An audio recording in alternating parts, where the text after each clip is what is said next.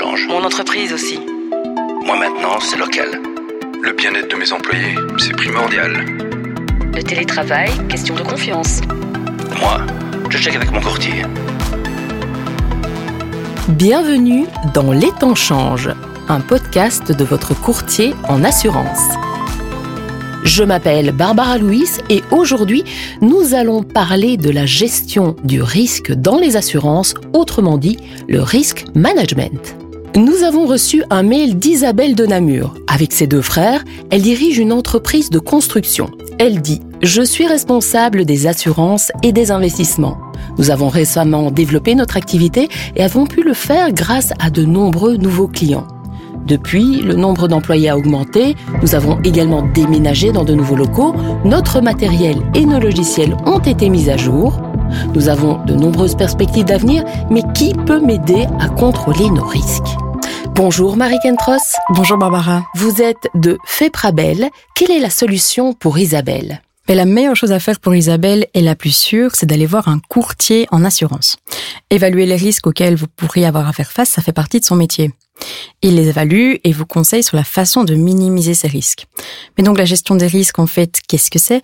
C'est un processus systématique qui vise à identifier, évaluer, surveiller et atténuer les risques qui peuvent vous affecter vous ou dans ce cas précis l'entreprise d'Isabelle de Namur. La gestion des risques s'effectue généralement en trois phases. La première, c'est l'analyse des risques. La deuxième, la recherche de solutions adaptées. Et la troisième, le suivi ou la prévention. Donc la première phase, elle consiste à identifier tous les risques potentiels qui peuvent vous affecter vous, ou dans ce cas-ci, l'entreprise d'Isabelle. Les risques peuvent être de tout type. Ils peuvent être financiers, opérationnels, stratégiques, réglementaires, technologiques, environnementaux, etc. Donc la première étape, c'est de dresser une liste complète des risques auxquels le preneur d'assurance est exposé. Donc pour ce faire, le courtier doit évidemment discuter avec Isabelle, parce que c'est la dirigeante de l'entreprise, et idéalement avec ses deux frères, puisque ce sont les personnes qui connaissent le mieux l'entreprise et donc leur environnement. Ils auront peut-être l'impression de faire face à un interrogatoire, mais c'est une étape qui est nécessaire pour identifier les risques. Le courtier va leur poser toute une série de questions pour approfondir au maximum les risques repérés. L'expérience du courtier avec d'autres entreprises va lui permettre de balayer un large éventail de risques. Cette phase est assez fastidieuse, mais elle est vraiment déterminante pour une analyse de risque qualitative. Nous sommes maintenant avec Nicolas Goffin de Vivium. Nicolas, pourquoi une analyse de risque et quelle est la feuille de route idéale? Alors Barbara, entreprendre par définition, c'est prendre des risques. Il n'y a pas d'innovation sans prise de risque, il n'y a pas de croissance d'une entreprise sans prise de risque. Et Isabelle, quand elle a fait grandir son entreprise de construction, bien, elle a pris des risques à chaque étape. Quand elle a déménagé, quand elle a adopté de nouvelles techniques de construction, quand elle a engagé un jeune apprenti, elle a pris des risques. Je dirais même que la qualité essentielle d'un entrepreneur, c'est de prendre des risques mais, il y a un mais, c'est sans laisser euh, le hasard décider de l'avenir de son entreprise. Sinon, votre business, ça devient une coquille de noix ballottée dans un océan d'incertitude. C'est là que l'analyse de risque entre en jeu parce qu'au final, la question pour Isabelle avant de prendre une décision et donc un risque, c'est est-ce que je suis prête à prendre ce risque-là? Est-ce que j'ai la capacité d'affronter les conséquences de cet événement si le risque se manifeste? Donc je conseille toujours aux entreprises de réaliser une analyse de risque, une analyse de vulnérabilité pour chaque domaine qu'ils concernent. Ça peut être les dangers incontournables comme les catastrophes naturelles, les changements de législation ou les épidémies. Je vous fais pas un dessin ces quelques dernières années mais aussi les risques pour lesquels l'entrepreneur peut agir, comme l'absentéisme, les risques liés aux travailleurs, les stocks inflammables. Alors, prenons quelques exemples qui seront parlants pour Isabelle. Dans son entreprise de construction, eh bien, si son principal apporteur d'affaires, par exemple un grand promoteur, décide de cesser ses activités, quelles seraient les conséquences pour son entreprise si son soudeur expérimenté venait à tomber malade? Et il serait absent pendant plusieurs mois si un travailleur venait à chuter de hauteur sur son chantier. Isabelle, elle doit anticiper ces scénarios pour éviter que l'événement indésirable se produise. Et si on ne peut pas éviter que l'événement se produise, eh bien alors il faudra un plan de gestion pour limiter les dégâts ou faire assumer les inconvénients par un partenaire. Le partenaire, ça peut être un assureur, un sous-traitant, une agence d'intérim ou une agence de leasing. Ces partenaires sont là aussi pour prendre une partie du risque. Nicolas, je vous ai entendu parler de l'analyse de vulnérabilité. Qu'est-ce que ça signifie? Eh bien, une analyse de vulnérabilité, c'est une façon structurée de passer en revue les dangers qui menacent l'entreprise, qui menacent ses salariés, qui menacent ses bâtiments, qui menacent ses produits. On le fait tous de manière inconsciente. Mais en utilisant une checklist ou en utilisant une méthode systématique, ça permet de mettre à jour des risques auxquels on n'aurait pas pensé, ou bien d'évaluer les risques de manière différente. Et on commence par où? Alors la première étape, ça consiste à définir l'objet et l'objectif de l'analyse. On va cadrer l'analyse qu'on fera par la suite. Quel aspect de l'entreprise est-ce qu'on va examiner? Est-ce qu'on va examiner un site, donc un bâtiment euh, dans sa totalité? Est-ce qu'on va examiner un processus? Est-ce qu'on va examiner le process économique de son entreprise? Tout ça va être déterminé au départ. Ce qui est très important aussi, c'est qu'on va devoir décider en amont qu'est-ce que je fais de ces conclusions? Car si l'analyse et là, ok, mais ce n'est pas une fin en soi. C'est-à-dire que si vous n'êtes pas prêt à changer vos pratiques professionnelles en fonction des résultats de l'analyse, ben, il est même inutile de commencer cette analyse. Elle va terminer dans un tiroir. Il faut également déterminer ce qui est acceptable pour l'entreprise ou pas. Quel est votre seuil au-dessus duquel vous vous dites, là, je dois prendre des actions? Donc j'imagine que c'est à ce stade qu'il faut identifier les risques. Oui, donc ce qu'on va faire, c'est que en fonction de la méthode qu'on va utiliser pour faire l'analyse de risque, on va identifier les dangers et on va analyser les risques qui sont associés, c'est-à-dire qu'est-ce qui pourrait se produire dans mon entreprise, je crée un scénario et puis je me dis tiens, quelles sont les conséquences de cet événement pour mon entreprise et enfin, je vais pouvoir me dire quelle est l'ampleur du risque en gravité et en probabilité. Donc si je veux donner un seul conseil à Isabelle, c'est de ne pas faire son analyse de risque toute seule dans son coin. C'est vraiment l'alliance entre l'expertise d'un professionnel et l'expérience d'Isabelle sur le terrain. Bon, très bien. Là, on a notre analyse et qu'est-ce qu'on en fait? Alors ensuite, évidemment, si on s'arrête là, eh bien, on a mis son analyse dans un tiroir et on n'en fait rien. C'est bien l'étape, j'allais dire, la plus importante, c'est quelles actions Isabelle peut prendre pour diminuer son risque. Alors, soit la première chose qu'elle va faire, c'est essayer d'empêcher que l'événement se passe. Mais si elle n'arrive pas à l'empêcher, il faudra bien qu'elle fasse diminuer euh, les conséquences de cet événement. Et donc après ça, c'est fini, c'est bon. Alors malheureusement non. Pour que les choses soient complètes, il faut aussi qu'on se pose la question, si l'événement arrive, si les dégâts sont là, qu'est-ce que je fais en tant qu'entrepreneur? Est-ce que j'ai la capacité de gérer la crise? Est-ce que je me suis préparé à ça? Et dernière étape, et ça, il faut se poser la question au départ, c'est comment je fais vivre mon analyse? On parle d'un système dynamique de gestion des risques et dans système dynamique de gestion des risques, il y a dynamique. Donc il faut qu'on pose les bons indicateurs, il faut qu'on se pose la question dès le départ, comment je fais vivre mon analyse, comment est-ce que je corrige le tir si les actions que j'ai prises ne sont pas suffisantes? Donc Nicolas, si je vous comprends bien, quand on est entrepreneur, il faut penser au risque avant tout. Oui, bah ça peut paraître abat-joie en effet. Hein. C'est quelque chose qu'on n'a pas envie de faire. Notre entreprise, c'est notre bébé. On n'a pas envie de penser qu'il lui arrive quelque chose. Et pourtant, quand on y réfléchit à l'avance, on peut adopter une façon proactive de gérer les risques. Et l'analyse de vulnérabilité va devenir une feuille de route, va devenir une aide à la décision qui sera très précieuse. Merci Nicolas. Merci Barbara. Nicolas vient de nous parler d'analyse de risque. Marie, on vous retrouve pour savoir comment le courtier va évaluer cette analyse. Donc une fois que la phase d'analyse est terminée, le courtier passe à l'évaluation des risques à travers la recherche de produits adaptés à la situation. Ici, il y a deux critères majeurs qui rentrent en ligne de compte. Donc quelle est la probabilité que le risque se produise et quel est l'impact potentiel que cela aurait? Ça va permettre de classifier ces risques en fonction de leur gravité et de mettre en évidence les risques les plus critiques qui nécessitent une attention immédiate. Cette classification va permettre de répondre à des questions telles que quels risques seront supportés par les entrepreneurs et lesquels le seront par une compagnie d'assurance et dans quelle mesure? C'est en discutant avec son client que le courtier pourra lui apporter les solutions les plus adéquates. La relation que le courtier entretient avec euh, son client a ici tout son sens. Et lors de cette seconde phase, le rôle de médiateur et surtout de négociateur du courtier rentre en jeu. Il va dégoter pour ses clients le contrat avec le meilleur rapport qualité-prix et surtout le plus favorable à la situation de son client en fonction des compagnies avec lesquelles il travaille.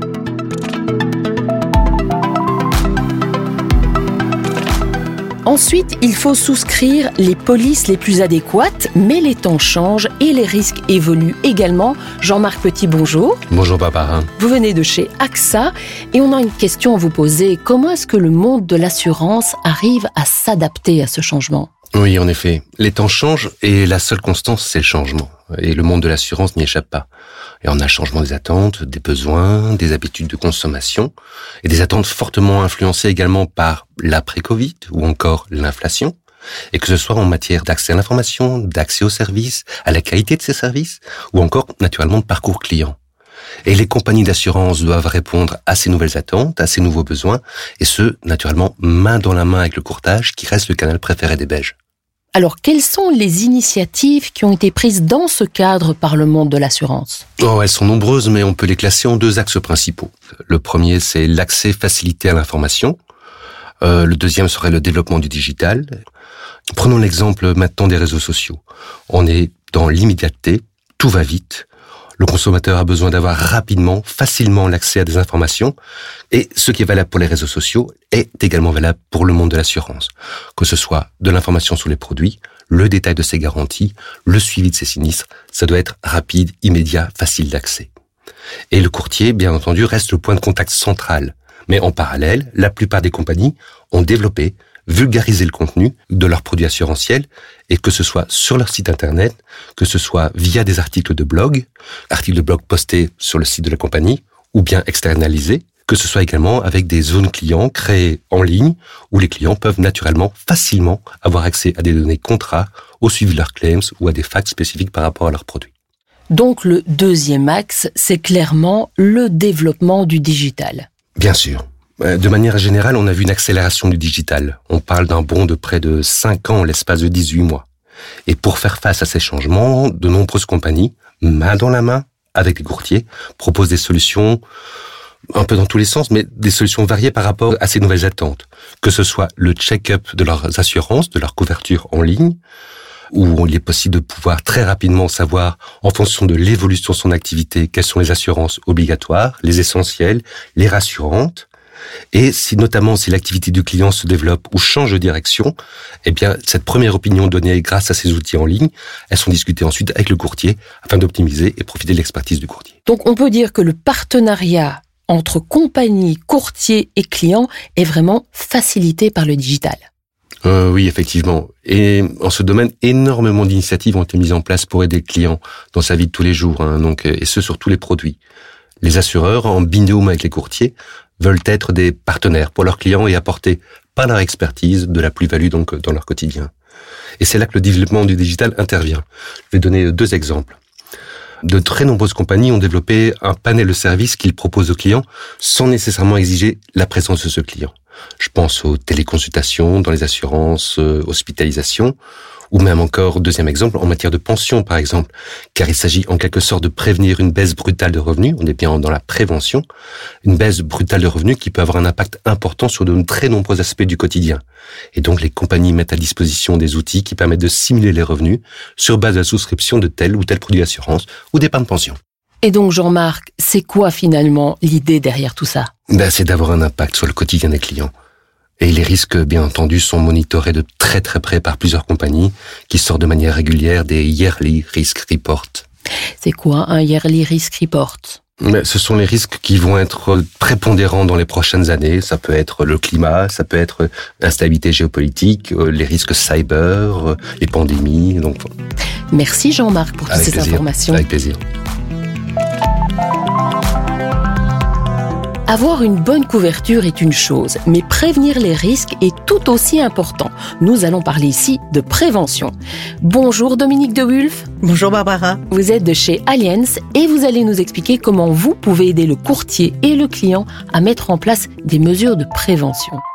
Tout à fait. La prévention concerne de nombreuses branches d'assurance. Elle est essentielle pour une bonne gestion des risques. Moi, je vais vous parler plus particulièrement de la prévention des accidents du travail. Dans cette matière, la plupart des assureurs disposent d'un service de prévention. Ces services sont constitués de spécialistes qui peuvent soutenir le courtier dans sa recherche des risques liés aux activités du client. Une bonne connaissance du terrain, une bonne vue d'ensemble de la situation réelle chez le client permet au service de prévention de créer une situation win-win pour toutes les parties concernées et notamment une tarification correcte du risque. Alors j'ai notamment entendu parler de screening. C'est quoi le screening, Dominique? Il s'agit d'une sorte d'audit qui nous permet d'identifier les risques chez nos clients, mais pas uniquement. Ça nous permet surtout d'avoir une idée assez précise de la culture de prévention de nos clients. Et cette culture de prévention, c'est un élément essentiel dans la maîtrise des risques et chaque entreprise est différente. Et lors de ce screening, nous posons entre autres des questions qui concernent les différents aspects de la loi sur le bien-être. Cela nous permet de donner des conseils ciblés et adaptés à nos clients c'est quoi la loi sur le bien-être? Qu'est-ce que ça signifie? Alors la loi sur le bien-être, c'est la loi de base en fait en matière de sécurité de santé au travail. Toutes ces dispositions réglementaires sont reprises dans le code du bien-être au travail, un peu comme le code de la route. Nous avons évoqué ce screening qui se déroule sur place chez le client, mais est-ce qu'il existe des outils en ligne que les clients peuvent utiliser eux-mêmes? Oui, bien sûr. Les assureurs proposent souvent des outils en ligne qui permettent aux clients de cartographier eux-mêmes leurs risques et d'élaborer leur propre politique de prévention. Là encore, ils partent d'un questionnaire qui va leur permettre de réfléchir à ce qui est en place chez eux et quels sont les points qu'ils doivent encore améliorer. Ils ont ensuite accès à toute une série de conseils, de trucs et astuces pour développer leur politique de prévention. Dominique, une bonne politique de prévention ne s'arrête pas aux risques sur le lieu de travail, il faut aussi aller voir ce qu'il se passe sur la route. Tout à fait. Il faut aussi s'intéresser à ce qui se passe lors des déplacements, que ce soit sur le chemin du travail ou dans le cadre du travail. On peut penser ici aux livreurs, aux chauffeurs de camions, délégués commerciaux, etc. Beaucoup de métiers se retrouvent sur la route et de nombreuses entreprises croient qu'elles n'ont pas d'influence sur ce qui se passe en dehors de chez elles. Nous sommes convaincus du contraire. Notre expérience le prouve. La prévention est une question d'état d'esprit, de culture d'entreprise. Donc en fait, c'est le chef d'entreprise qui est un peu le, moteur de cette culture. Oui, tout à fait. C'est lui qui fixe les lignes directrices et qui va déterminer dans quelle mesure la prévention est importante au sein de son entreprise. Et nous sommes vraiment là pour faire passer ce message. En tant que service de prévention, nous sommes vraiment fiers de notre mission. Essentiellement, on aide nos clients à créer leur propre culture de prévention avec comme objectif principal de réduire le nombre d'accidents du travail dans l'entreprise. Nous soutenons, nous aidons, nous conseillons notre client dans l'élaboration et l'implémentation de sa propre culture de prévention, mais nous n'oublions jamais que l'initiative doit venir du client lui-même. Merci Dominique. Alors, on a parlé de produits, on a parlé de changement, on a parlé de prévention, mais c'est pas tout ça. Une fois que le client a pris ses assurances, ça ne s'arrête pas là. Il faut continuer à y penser, Marie. Oui, donc une fois que les phases d'analyse et de recherche produit sont terminées, on passe plutôt dans une phase de veille en fait, parce que le suivi des risques implique une surveillance constante pour détecter les changements dans l'environnement des risques. Ça inclut des menaces potentielles, les tendances du marché, facteurs économiques, changements de réglementation, etc. Mais les risques ne sont pas statiques. Ils évoluent avec le temps et tenir compte de potentiels changements, ce n'est vraiment pas un luxe. C'est essentiel pour rester bien assuré. Il est important de préciser, Isabelle, que pour faire ce travail correctement, elle a aussi une carte à jouer. Elle doit penser à contacter son courtier pour lui faire part de changements potentiels dans son environnement, tant professionnel que familial, économique, etc. Est-ce que son entreprise a recruté du personnel? Est-ce qu'ils ont subi un sinistre Est-ce qu'ils ont acheté un nouveau véhicule, etc., etc. Mais si le client n'a pas pensé à prévenir son courtier, pas de panique. Il est coutumier de prévoir des réunions régulières pour faire le point et ajuster ce qui doit l'être en fonction des situations. Ces rendez-vous sont en général prévus à l'avance et leur fréquence varie en fonction des besoins du client. Le courtier prendra les décisions qui s'imposent et adaptera aux besoins les assurances. Cette phase finale va vraiment garantir que la gestion des risques reste pertinente, efficace et adaptée. Cette phase protégera les intérêts de l'entreprise d'Isabelle et de ses frères sur le long terme. Merci Marie, on y voit maintenant un peu plus clair en gestion des risques. On peut dire que la boucle est bouclée. Isabelle trouvera beaucoup d'infos sur le site du courtier et sur www.courtierenassurance avec s.be où tout ceci est expliqué en long et en large comme les coordonnées du courtier, les blogs sur la gestion ou encore un podcast. C'était Les temps changent, le podcast de votre courtier en assurance. On se retrouve très vite pour un autre épisode.